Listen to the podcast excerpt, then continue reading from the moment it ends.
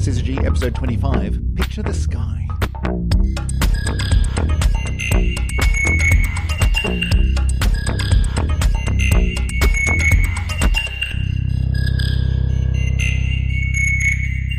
And welcome back to another edition of the Syzygy podcast, episode 25. Today we're going to be talking about astrophotography. Picture the sky. Emily Brunsden joining me on the microphone as ever. Hello, hello. What are we talking about today? Yeah, so astrophotography is one of these wonderful words where you can take a cool thing in normal world and stick astro in front of it, And it becomes even better. and it becomes even better. Yeah. Yeah. So, astrophotography, taking pictures of the sky. Now, I'm going to go out on a limb here and, and say that I think the large majority of people think that astrophotography, taking pictures of the sky, is astronomy. That that's what astronomers do. You look through telescopes and then you see amazing things in the sky, and and that's it. That's astronomy. But it's it's not really. No, is it? it's only the very, very beginning. I mean, that's where it started, Yes, right? yeah, yeah. Well, we just started by just looking up, Hmm. and then we worked out we could put um, use telescopes to help our eyes to see better. And then we thought, well, we kind of want a way to capture this. And so, in the very, very early days of real photography, uh, we started taking photos of the moon. I think it was in about 1840. We took our first photograph, um, real photograph on, on plates of the moon. Yeah, before that it was sort of astro uh, artistry, wasn't Yes, it? You're sort yeah. of looking through it and then you do a, do a quick sketch. Yep. Galileo's got some amazing, amazing drawings of the moon and a lot of amazing detail of, of the of the structures on the on the surface of the moon. But they are his drawings through what was probably a bit of a wonky telescope, so it's not quite the same. Not quite. And so, if you want to have that kind of record that's going to be permanent and then you can actually go back to it and keep using it, then you're going to want to start with um, photography. We started with um, plates that were kind of, a, they worked a bit like film exposures. And then uh, towards the latter part of last century, we were able to introduce CCDs. Which are these fabulous devices. And I have to say, if I'm going to dedicate this show to one particular object, it's got to be the CCD. Right now, CCDs are. I mean, it's effectively what everyone has in their cameras now. Isn't Yes, it? It's yeah. it's turning the light into a digital sing- signal. CCD standing for Charge coupled device. I knew that. I did know that. It was sitting there in the back of my brain. I started that sentence assuming that I was actually able to finish it, and I couldn't. Charge coupled device. Uh, care to go into the physics of that one? Charge, Uh, charge so coupled. basically, you're ta- turning photons into an electrical signal, and what that's been uh, allowed us to do is basically to improve our signal detection by more than hundred times since using photographic plates. So a great um, quip that I found was that uh, in the 1960s, to get a particular image on a nice photographic plate, you would need to have a telescope of the size of a meter. If you wanted to take that same image today, you would only need a telescope that's 15 centimeters. Wow. I mean, we've seen the same kind of leap across all kinds of photography. If you if you think about what your camera on your phone is capable of doing in 2018, wind back 10 years, that would seem like magic, utter utter magic. But it's all the same kinds of techno- technologies, doing the best that you possibly can with the the relatively small amount of light that's getting in through the front window and then doing all sorts of very very clever processing on that signal to figure out what you're looking at. And whether that's a camera phone, a smartphone, or whether it's looking through a telescope, it's the same kind of technology. And I'm guessing that we've probably actually nicked a lot of that technology from the astronomers and brought it over into, into other fields as well. Mm. yeah, especially the low light level kind of um, photography because we're looking at, by nature of our work, very very faint objects in the sky. Yeah. So astrophotography. Now we we need to be a little bit upfront about this one. Look, we do know. Please don't write into us with this particular thing. We do know that a podcast is an audio thing, right? You listen to it. But astronomy, as we've said on a number of occasions, astronomy is a very visual thing, and we like to put pictures up on uh, with the with the podcast. So if you're listening to this through the right kind of player on the right kind of device, you might have noticed that pictures come up along the along the way with the podcast in the in the player. Um, but you can also have a look at all of the pictures that we're going to be talking about in the in the show notes. We'll put links in the show notes. Um, we also try to make a, a YouTube version of every every episode, so you'll be able to see the pictures there. We are going to be talking about images today. And so if you want to follow along at home, then it's probably worth finding one of those ways to, to check out some of the amazing astrophotography images that we're going to be talking about as we go. Because, Emily, you've picked out some of your all time faves. Definitely, yeah. So we've got four images that we're really going to talk about in detail today. Where are we going to start this one? Uh, so, well, what's the most famous image in astrophotography, do you think? Probably exists, or at least where do you think that those images have come from? Well, I mean, it's got to be Hubble. Yeah. Right. I mean, Hubble is the is the amazing orbiting satellite telescope that just changed the way we, we look at the at the universe, or at least changed the way we, we perceive that. You know, it, it puts so many images out there into into the public saying, look at this. This is staggering. And Hubble just kept chucking them out there and go, really? That's out there? Wow. And then it'd turn around and go, look, and, and this one. And then there's Saturn, and then there's this nebula.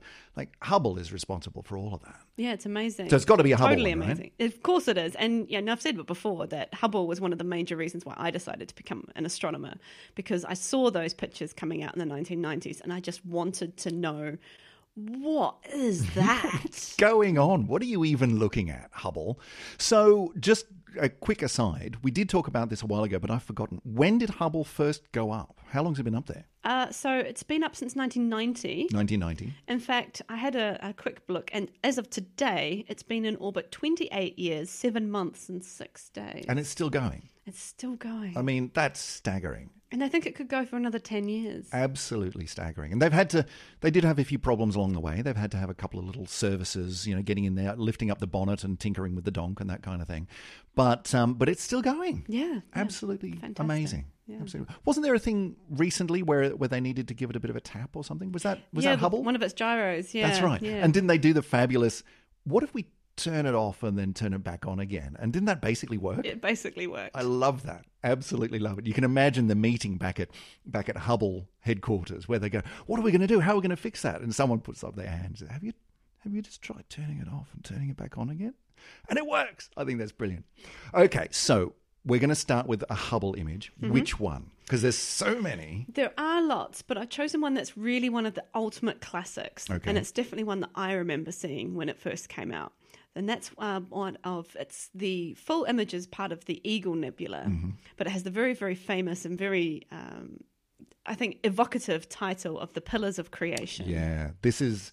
If you've seen any Hubble pictures, you must have seen this one. The pillars of creation. It looks like fingers stretching up into the into the nebula. It, it's it's so 3D. It's so evoc- It's so there. And the one of the things that, that I've always wondered about this picture, but I've never looked into, so maybe you can help me out here. What's the scale of it? And again, if, if for those following at home, go and check out this image, whether you can look at it on your device now or go to one of the links in the show notes. Go and check it out and have a look at it while we discuss it. What's the scale of this image? What are we looking at here? So this is a huge cloud of gas and dust that's um, about 7,000 light years away from us. Okay. So pretty far away. And the scale in terms of the size of each of those fingers, they're kind of a few light years long. So they're pretty enormous structures. That's so that's really big. Really, You really, know, really big. If you if you're thinking about in terms of the you know what how how big is big, then what's the distance from us to the next star, the So- closest star to us? yeah, so that's just over three light years. Three light years. So these fingers are a couple of times that. So you could fit our solar system and the next one over and the next one after that, you know, in distance inside one of these fingers. That's big. So what are we looking at? Why what, are they? So, yeah, as I say, this is cloud of gas and dust. And the reason why they're called the pillars of creation is because this particular cloud is collapsing under its own self gravity at particular points. Um, and you can see this particularly in the very tips of the fingers. And new stars are being born. Cool. It's a little it's a little stellar nursery. It's a stellar nursery, yeah. Whereabouts? Where are we looking? Uh, so, in the sky, Yeah. Uh, it's in I knew it was in the sky, Emily. you know, come on, this is episode 25. I've got that far. It's in a constellation. somewhere. Somewhere. I can't remember exactly. It's, All right. it's Lyra, I think. I'll let you off on that one. I have been throwing questions at you. You've done well so far. It's, it's 7,000 light years away, Chris. it is, yes, and up there in the sky. In the sky, brilliant. So um, we've got these little stellar nurseries. Why? But why are they finger shaped. So the wonderful thing is that when new stars are born, then they put out lots of new light, and particularly they put out lots of um, really nasty light. Actually, um, we've mentioned before, stars being born is not a very pleasant process no, at all. No, it's not nice. Um, and they put out particularly ultraviolet light. And this ultraviolet light it starts to erode the rest of the cloud that these stars are embedded in. So, particularly in the tips of these fingers, you can actually see the new stars kind of blowing away all the gas and the dust that they um, were formed out of, basically. So the structure you can see is is actually that, that gas and dust being just mixed and messed and blown around by all of this energy coming from these new stars being formed. Yeah, wow. yeah, it's really exciting. In fact, there's a there's a complementary image to this. So Hubble looked at this in um, in 1993. I think the image came out about 1995. And for the 25th anniversary of Hubble, of course, because it was such a famous picture, so they, iconic, yeah, yeah, they went back in 2015 and, and did it again. And of course, um, the Hubble hasn't changed a huge deal. Yeah, the instruments are still the same. But our image processing has gotten a huge amount better since then. Uh, and so the, the new image from 2015 is just mind blowing. And then to complement that again, they went also went back and looked at it in the infrared. And in the infrared, the image is just amazing again because it's very ghostly. The infrared light's actually able to penetrate into the clouds, um, and you can sort of see through the fingers and see the stars that are on the other sides wow. of them. Wow, yeah, because of course in, in astronomy you're not you're not just looking in the visible, and we can get to, to, more of this in a second. But you've got you know all the different colors through the visible, but then you've got your infrared and your ultraviolet, and right through to X-rays and gamma rays, radio waves down the other end of the spectrum. You've got all those different ways that you can look at things, and those different kinds of light, those different wavelengths or frequencies of light, can can get through different kinds of material. And so, whereas one of them might get blocked, say visible or or ultraviolet maybe the UV can get through and show you some structure that you couldn't see in other ways. Can we talk for a second about Hubble's it, its its instrument? Because if you look at one of these images, it looks a little bit like wow. Does it actually look like that? Like if I could see it with my eye, is that exactly what it would look like? Is that from one instrument, one camera, basically, or is it a combination of a bunch of different images put together? What what are we looking at? Yeah, well, this is where astronomers have to own up a little bit to, okay. to reality. Come clean. So, so, we do tinker with our images quite a lot from space. And the reason for that is because we um, CCD cameras that we use to do astrophotography or even um, the science that we use are not color cameras. They're actually black and white. Oh, okay. So the color is put in later. Yeah. So what we do to generate the color is we take the same uh, the image of the same field, but we put different colored filters in front of it. So although what the CCD detects is black and white, what is white, if you like, where there's lots of signal, is going to be where there's lots of light from that particular color. Right. So it's not. It, it's black and white in the sense that that it's only you know the the, the, the pixels on the camera are turning on or off right? It's it's not seeing in, in several different colors at once, but you are focusing in on. Well, let's have a look at this particular band of wavelengths. So we're looking in red now, and if you know that that picture has been taken in the red part of the spectrum, then let's call that red. Hmm. And there's lots of different coloured filters you can use, some of which um, include a lot of colour all at once, and so you get a lot of light through, and some of which are really, really specific, and you can only see a very, very specific colour. Um, you do get something called true color, which is where we try and mimic exactly what the eye would see. And you need three filters for that red, green, and blue.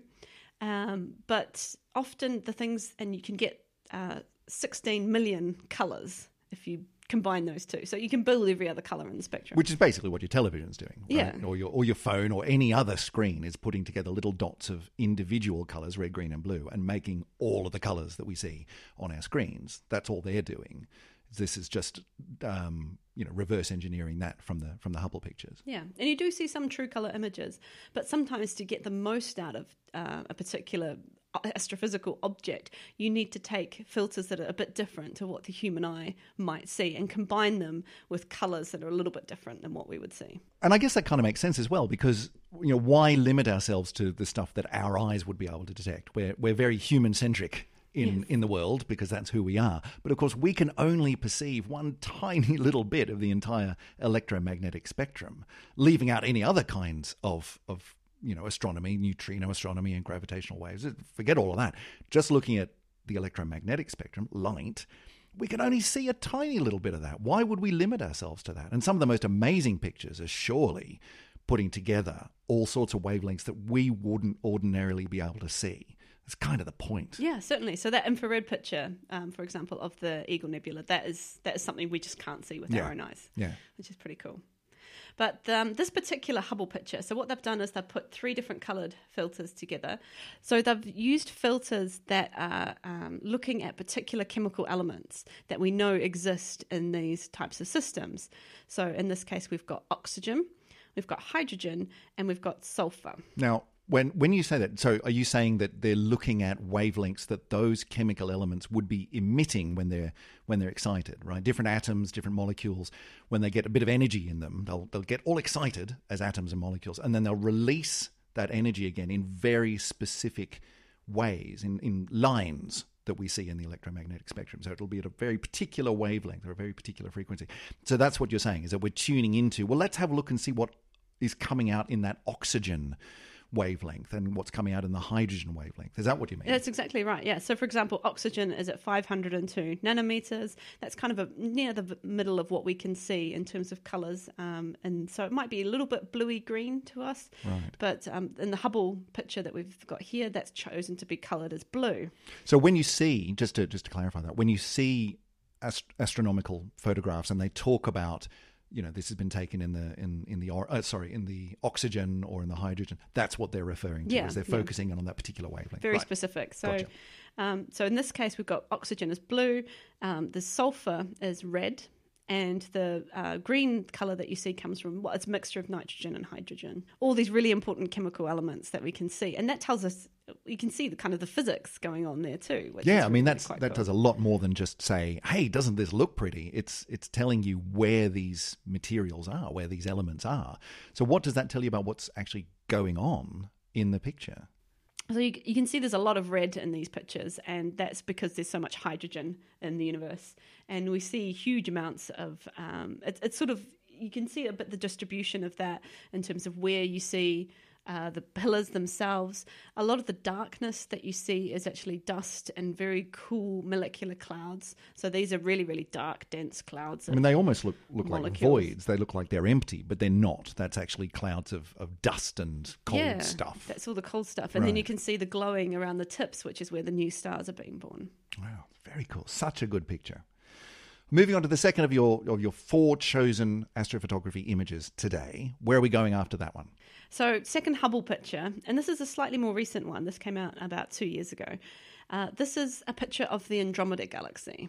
Yeah, I know this one. This is one of my favorites. And Emily, you know this is one of I my know this favorites. is your favourite, I, yeah. I freak out about this one because it just gets me every time. Okay, so what are we looking at? Well, I kind of lied when I said it was a picture. Mm-hmm. It's not just one picture. No, it's not. I remember. It is 7,398 exposures taken uh, pointing the telescope 411 different places. Blimey. I mean, this is the equivalent of what you used to do when you would, you know, you'd go somewhere really interesting. Like I, I used to do this down at Sydney Harbour when I lived in Sydney, and it's such an amazing view. And you've got the Opera House over here, and Sydney Harbour Bridge over there, and the, you know, the the the bay over here. And so you would just take a picture that way, and a picture that way, and a picture that way, and then you'd string them all together into one long panorama.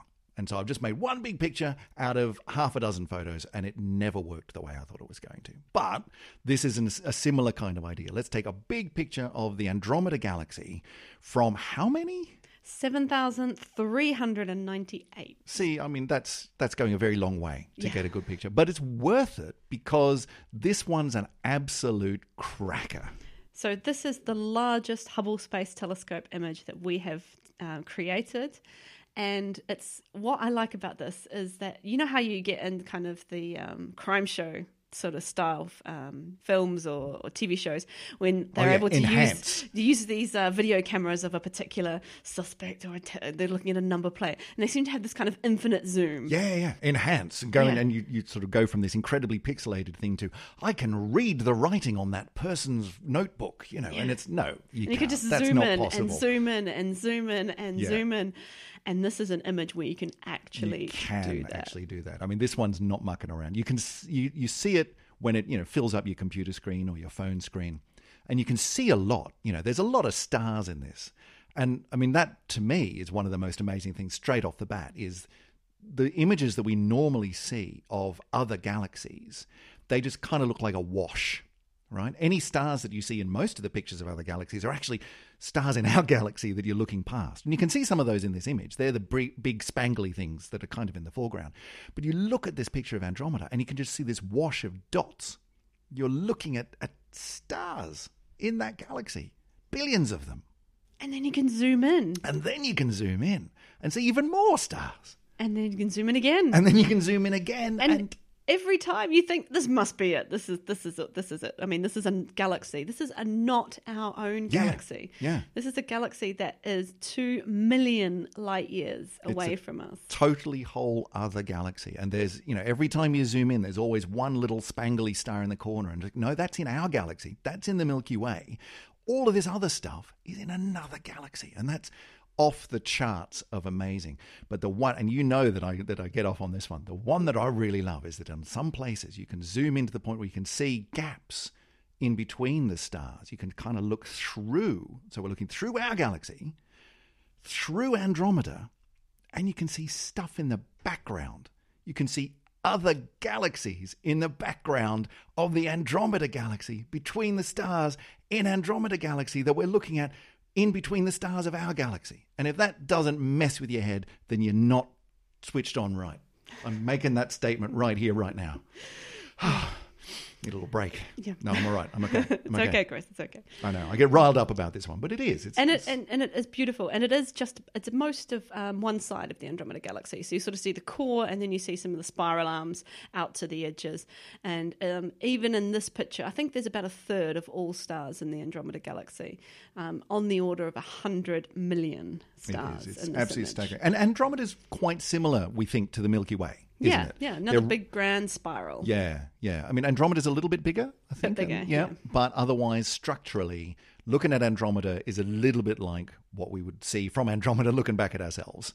Yeah, and, and you, can, you can see that. You can see the spiral arms. Yeah. You can see these dust lanes moving through, and the spiral arms. It's just gorgeous. Yeah. And I think that's that's partly why I get so riled up about by this particular image. Is is for me, it's one of those images that really is it, it changes your view of the universe. You're, you're looking at something which is on a scale, on a level of detail, just so awe inspiring. Um, and the fact that it is a little bit like, you know, what it would be like looking back at ourselves. That it's just, it's, it's hard to get across in words how small that makes us feel here on Earth and how vast this thing that we're looking at in the sky really is. Ah, dear. Fabulous. Andromeda. Gotta love it. Gotta love it. All right, where do we move on from here? So, um, actually, I wanted to then move slightly away from Hubble yep, and okay. talk about one of my favorite professional astrophotographers and great fan of the show. Yeah, friend uh, of the show. Friend of the show is Chris Baker. And what he does is he takes photographs um, from a telescope that he runs remotely. Uh, in Spain. Yeah, it's on the top of a mountain in Spain, yeah, isn't it? Yeah, yeah, it's so cool. So first of all, remote astronomy yeah, is like, just Awesome. Well done. Yeah. yeah. you know, you can sit there watching a Netflix uh, nicely curled up at home in the UK and then turn on your telescope and start your observing, which is very cool. Yeah, I think I want that job, actually. That's pretty good. And it's, it's a fairly modest sized telescope, actually, but the images that Chris is able to create are just mind blowing. Now, when you, when you say modest sized telescope, what, what to an astronomer or an astrophotographer would be a modest sized telescope? Okay, so to give you an idea of scale, the yep. biggest research telescopes in the world are on the order of 10 meters. That's diameter. diameter. Right, yeah. 10 meters. That's quite big. It's pretty big. That's, yeah. that's a big mirror to shape and polish. Yeah, well definitely. done. Uh, the research telescope I use is about a meter mm-hmm. in size, and Hubble is 2.4 meters in space. Okay, yeah. So, you know, big. So, bit, bit, bit bigger than I am tall. Yeah. Yeah. yeah. Um, Chris's telescope is six inches. Six inches. Okay, modest. Modest. Yeah but beautifully designed telescope. I have to say, it's not just a, a, something you fell off the back of the truck. It is a gorgeous, gorgeous telescope. And he takes, he does take some amazing, amazing images. We've got actually some here in the in the physics department at the University of York, haven't we? Because he he prints these on on glass, right? And this isn't just an ad for for Chris's work we do rather like Chris's work, though. So why not do an ad for Chris's Well, work? definitely, yeah. Definitely have a look at the link in the show notes for those. But we've got one, and it's actually a nice link from the previous previous image you chose. We've got a picture of Andromeda out there in the hallway, yeah, haven't we? yeah. Which uh, which you can buy for Christmas. I don't know. I won't I won't give you the full plug, but he does sell them, and they are and they are amazing. It's beautiful. So what Chris has done is uh, he's he's a fantastic astrophotographer, but he also knows what he's talking about when it comes to printing things. So he's printing his images onto glass, which makes them just look astounding. They just glow. Yeah, yeah, it's yeah. much better than kind of the printouts that I used to do on my computer and stick them on my wall, right? So he's got a six inch telescope on the top of a mountain in Spain. Now, the top of the mountain part's important because you're getting a long way away from the city and the lights of the city, and you're up where the atmosphere is a bit thinner. Does that a little make a bit, yep. That that makes a big difference Yeah. actually. The weather tends to be a bit more stable. Um, yeah, light pollution's pretty much zero, so it's, it is a fantastic site. It's one of the few places I've actually seen the Milky Way in the northern hemisphere from. So it, is gorgeous. Very nice. Okay, so this is Chris. Yes. Which image are you choosing? Well, I've chosen two actually. Two, I okay. couldn't possibly decide. Um, so the first one is actually from Chris's original collection that he did of uh, images, and it's called the Witch's Broom. Mm, now, you were showing me this one earlier, and I wasn't familiar with it. Uh, the Witch's Broom is part of The Veil Nebula. the. Veil Nebula, which which I was familiar with, but I don't don't remember seeing this particular image. So talk us through it. It's absolutely Yeah. stunning. Well, the Veil Nebula is quite a big structure, actually. In fact, it's it's something like uh, six times the size of the full moon across the Right. sky. If, Wow. If you could see it. Yeah. Which we can't. we can't. because we don't have six inch telescope for, Yeah. for eyes, which Yeah. Is a shame, really. But I mean, it's the sort of thing which, again, you know, it, it must have been amazing the first time that people started seeing these structures and going, "Hang on, this is huge in the sky. We didn't even know it was there." You know, Andromeda being a classic example, it is. It's massive in the sky. It's like six or eight moons across. Um, or something you know, in in that order, and this is similar. These are huge structures, but they're just so dim we can't see them unless you start getting a nice big telescope and pointing at it. Exactly. Yeah. So the light's really diffuse, and you need to um, kind of have an exposure where you open up your shutter and just wait for minutes, if not hours, for that amount of light to come through into your telescope onto your CCD, so that you can actually detect it. Yeah. Which is not something we can do. I mean, I can't open my eyes for several hours. No, I mean your eyes your eyes do get used to the dark, you know. And when you do go out on a really clear night, if you you know look up at the sky and go, "Wow, there's a lot of stars," and then if you wait a couple of minutes, no, there's a lot of stars. Your eyes have gotten used to it, and you can see a heck of a lot more. But it it you know plateaus after a little Yeah, while. yeah. You're not going to see this nebula. No. Fortunately, Chris can. So Definitely, what are we looking at? So this is different again, actually. So a lot of nebulae are to do with things like um, star stars being born. So, for example, the um, Eagle Nebula, but this one is actually the opposite. Right. This is a star's death. Oh, okay. Is this is this a supernova This remnant? Is, this is a remnant of a Ah, supernova. cool. So so so cool. So we think that a star that might have been about twenty times bigger than our sun. Uh, kind of ran out of fuel and exploded in the biggest explosions that stars can do um, about 8,000 years ago. Right, right. And these explosions are very big. Yeah. Yeah, you know, they, they outshine entire galaxies. They're so huge. these are big explosions. And so one might imagine that after the explosion, they leave something of a wake behind. there's, there's, Yeah. there's a bit of destruction in their in their wake. They're pouring out energy into these huge bubbles of um, material and, and yeah, just energy that's going moving through uh, space. Now it turns out that the space between stars is not actually empty. Yeah, I mean, space is actually it's a bit of a misnomer, isn't it? Because it's not it's not space, it's stuff. It's just not very much stuff. Yeah, yeah, but enough that if you put a huge amount of energy through it, like after a supernova, then it does something. Yeah, so this is the shock wave of that supernova still traveling through interstellar space. Cool. And it lights up and it lights up. And again, these chemical elements that we mentioned before. So this one's um, got oxygen, sulfur, and hydrogen again. Oh, in it. right. So as the energy's passing through, it's encountering stuff along the way, exciting that, and then that's emitting light, and that's what you see in these nebula. Yeah. Right, right, right, right. just gorgeous. Um, so yeah, it's kind of yeah, it's just a big shockwave from this enormous explosion. Um, it's this um, particular object is quite far away, but it is the closest one that we're kind of mentioning today. Right. So it's only 1,500 light years away from Only, us. only, one and a half thousand, but that's still, you know, still within the Milky Way. We're still, we're still situated within the Milky Way with that one. Yeah. So um, it's it's just a gorgeous example and kind of the, the nice parity, I guess, almost between you get these beautiful structures when stars are born and then when some of them die again as well. Yeah, and presumably there's a bit of a cycle there that if you start chucking out enormous amounts of energy, I mean, I think we've talked about this briefly before, that when you chuck out an enormous amount of energy from a supernova, that energy can go on to kick off processes in other places that start the whole cycle over again. That Yeah, you can get yeah. stars starting to be formed in other areas as a result of the shockwave from a supernova. Yeah, and there's two parts to that. There's actually the material that comes out of the star. So stars take lighter elements and make them into heavier ones. They push them back out into this interstellar space. Right. Then they get used up into the next generation of stars. So it's a big recycling kind of factory. I think we need to talk about that at some stage in the future. I think that's a whole other podcast. But I, yeah, I, I, I remember hearing about the sort of thing you're talking about, and something to do with the fact that a lot of the heavy elements here on Earth have been through a couple of cycles of stars by this point and until they got to us which i think is is off the charts fascinating. So let's park that one for episode down the track. But yeah fascinating stuff. So in this particular picture we're looking at one part of that nebula which is called the what do you call the, The witch's, witch's broom, broom, which is really nice and it's evocative just a beautiful structure, and you can see the nice color difference between the different filters. And you just, it's one of those evocative images. You think, oh, that's interesting. now is he using is he combining different images to make this Definitely, yeah. So, uh, first of all, it takes hundreds of hours to make any of these images, right?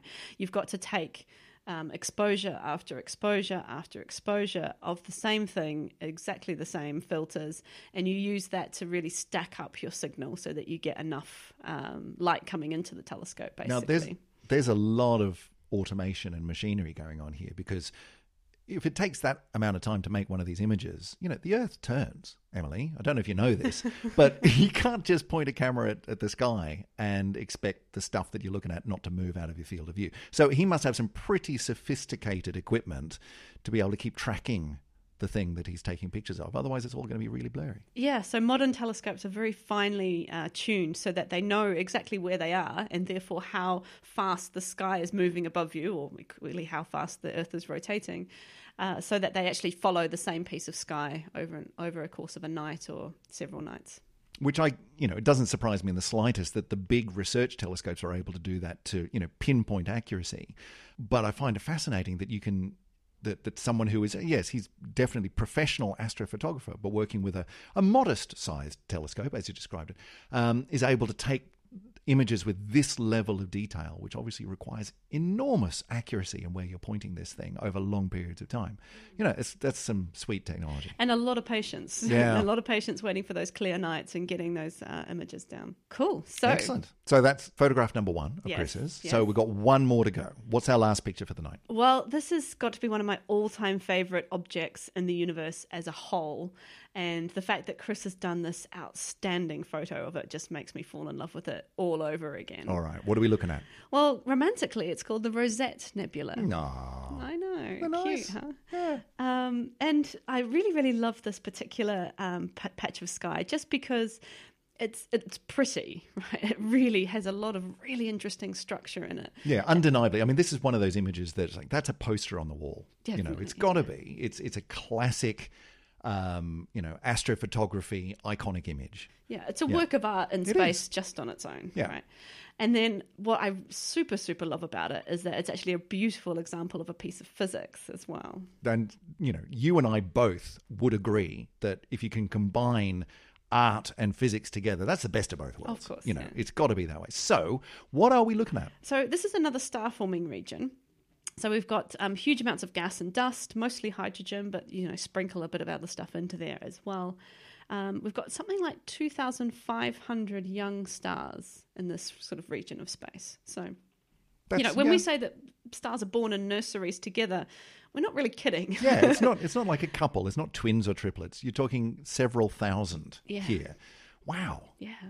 And uh, so what's happening is you've got this big cloud. It's mostly neutral hydrogen. So that means it's hydrogen with it's got its electron still with it. So it's not really energetic to the point where it's where it's ejected its electron because that tend, tends to be what happens. If hydrogen or any other element, if you put too much energy in, then the electrons start pinging off, and you've got ions at that point. You've got charged clouds of gas. But this is energetic enough to be giving off light, but not so energetic that it's been stripped of its electrons. That's right. Well, the, well, the gas and the surrounding the rosette, if you like, Yeah. the, the stuff that you can see, that's that's definitely neutral hydrogen. And what happens is when you excite hydrogen, it has a way of kind of releasing that energy in terms of the different colors of light it puts out.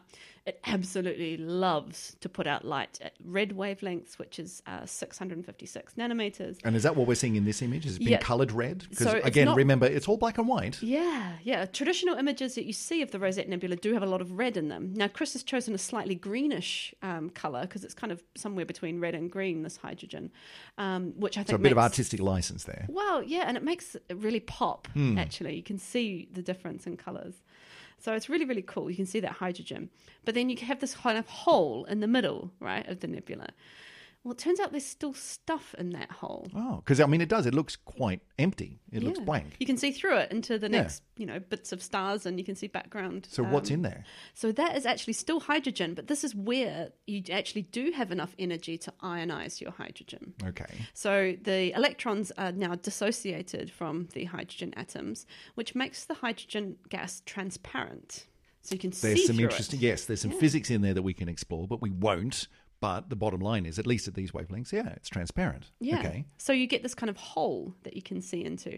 And this particular hole, it's in three dimensions. It's a kind of sphere. It's this bubble, and it's called a Strömgren sphere. Strömgren sphere. Yeah. Named after Strömgren, Professor Strom. Yeah, definitely. Professor Strömgren. Yeah. Yep. So the Strömgren sphere, and the reason why the Strömgren sphere exists is because those brand new stars that have been born are pumping out huge amounts of ultraviolet light.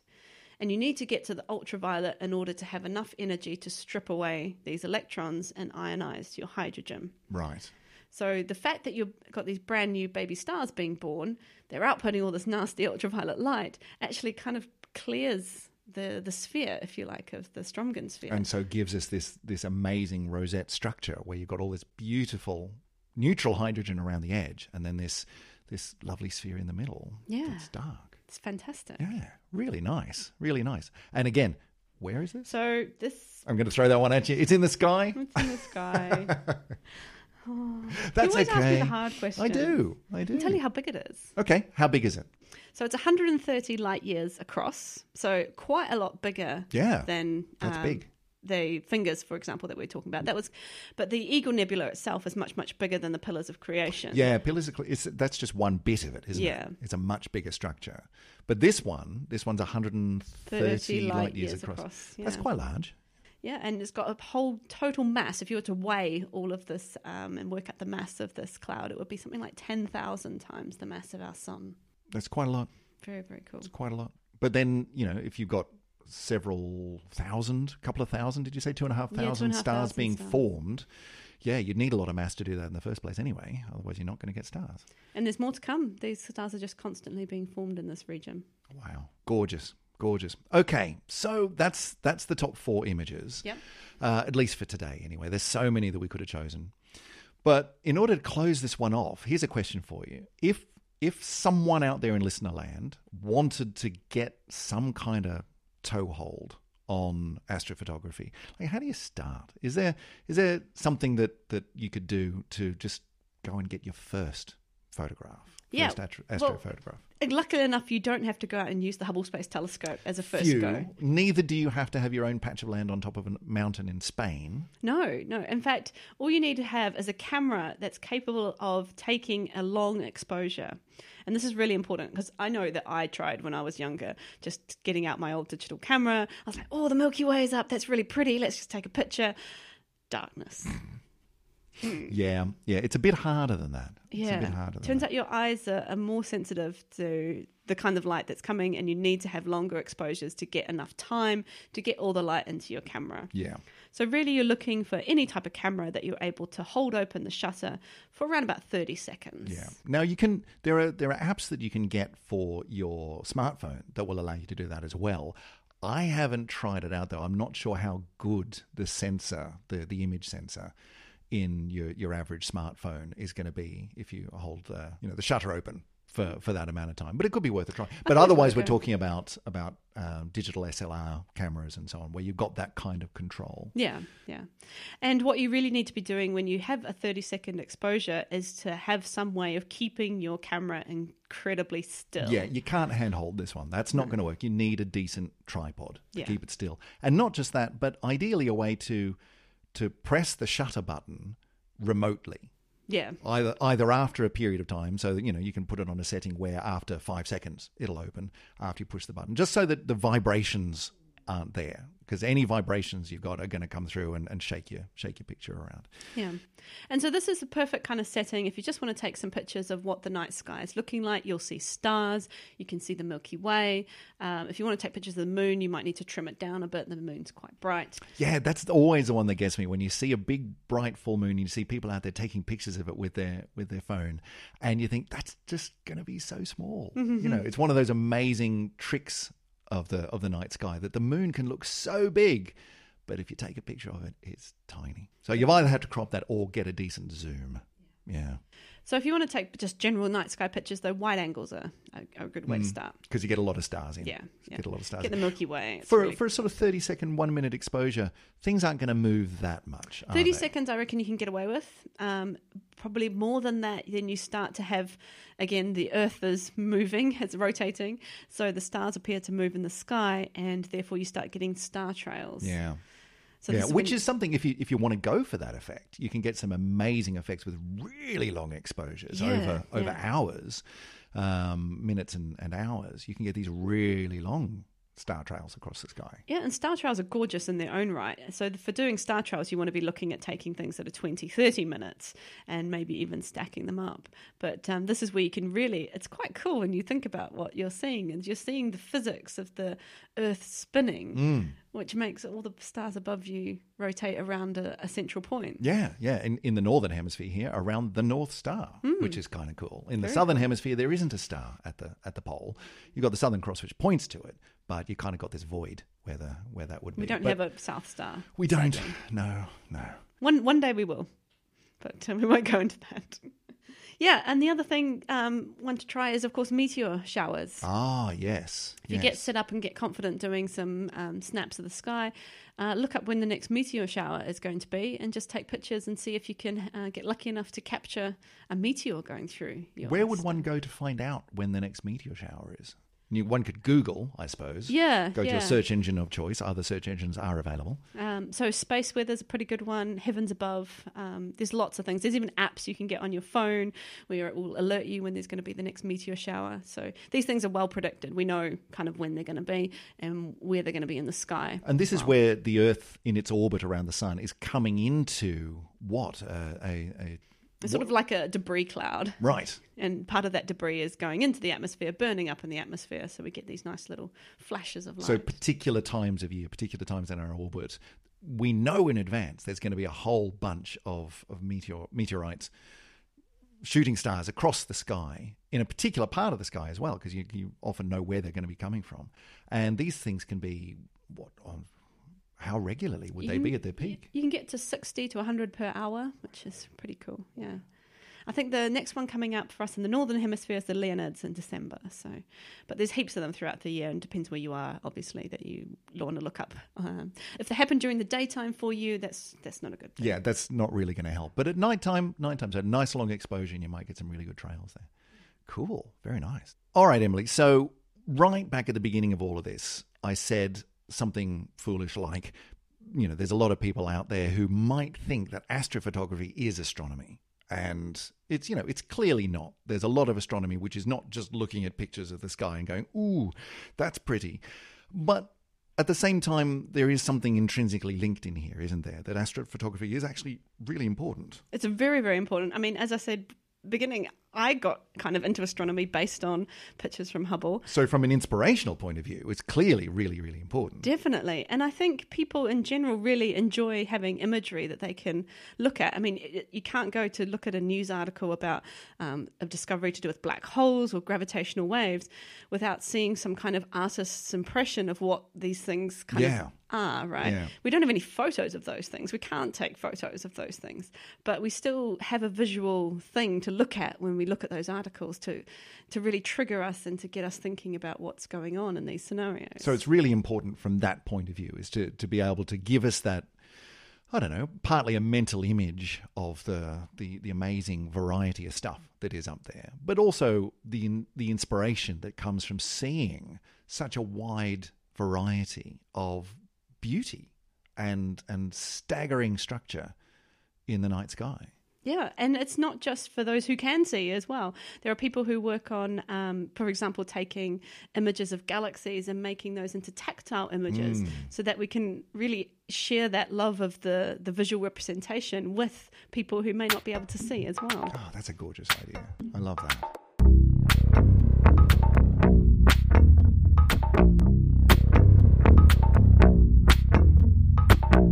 That brings us to the end of this particular edition of Syzygy. Emily, thanks for bringing your top four images in. I think it's been really fun. Yeah, it'd be really great if some of our listeners could tell us what some of their favourite images Yeah, are. write in and write in and tell us. Throw throw us some that we might not have seen before, or just why they're special to you. You know, Emily shared what images really got her involved in astronomy. I went a little bit berserk about the whole Andromeda thing. Send us what you think is, is really, really awesome. How can they do that? Emily, how can people get in touch with us? Well, if you're on the Tweetyverse, On the Tweetyverse, in the, Twitterverse. or yes. Twitterverse, then uh, you can tweet us at SyzygyPod. That's S Y Z Y G Y Pod. Mm-hmm. We're also on the Facebook. on the Facebook. Yep, you can just go and find us at facebook.com slash syzygypod or just whack it into the search bar, the Syzygy podcast. We do put uh, these podcasts up on YouTube as well. I'm a little bit behind in the editing of that, takes a little bit of time, but we will get there. And the lovely thing about that is that um, episodes like this one, which have a few images associated with them, you can watch the images as you follow along with the audio. So that's kind of fun too. Or you can just go to our fabulous website, Emily. Yes, and that is syzygy.fm. That's right. You can go there, see all of our past episodes, read all the show notes, and uh, and send us a comment if you want to go over to the form there and just send us a little email saying, "Hi, this is my favorite image, and this is why." We would love to love to see that. If you really enjoy the show and you want to help us out, there's a couple of ways you can do that. First way is to share it. Go and tell everyone you know. Think of the people that you reckon would be really into this sort of thing and go and tell them. Listen to the Syzygy podcast and point them our way, syzygy.fm. That's the number one way. But if you want to go even further than that, a really good way is to help us rise up through the charts in the uh, in the podcasts by giving us a review. You know, you can go to Apple Podcasts or Google Podcasts or Spotify or wherever you listen to your podcast and give us a little review. Write some words, put some stars up, and that'll help other people to find us. So that's really important. The last way that you can help us in order to do this show as well as we want to do it, to spend the time on, on quality editing that we would really like to do, and to dream up new ways of doing exciting, exciting astronomy podcast. You can help us out by becoming a patron. Go over to patreon.com slash syzygypod and you can become a patron of the show. You can pledge a bit of money, a dollar, three dollars, five dollars, five pounds, ten pounds a month, and help us to do what we do. Like our newest patron, who is Sho Fuji, uh, joined us this week as a, as a patron of the show. So huge thanks Thank to, to, so to. Sho Fuji and, and our other patrons. It really is just stunning that people actually do that. I think that's fabulous. But that does bring us to the end of this show. As ever, we produce this here in the uh, in the, the plush surroundings of, uh, of Emily's office here at the University of York, uh, where Emily is um, astronomer in chief. I think that's your official title. My name's Chris Stewart, and we will catch you next time for the very next edition of the Syzygy Podcast. See you later. Bye bye.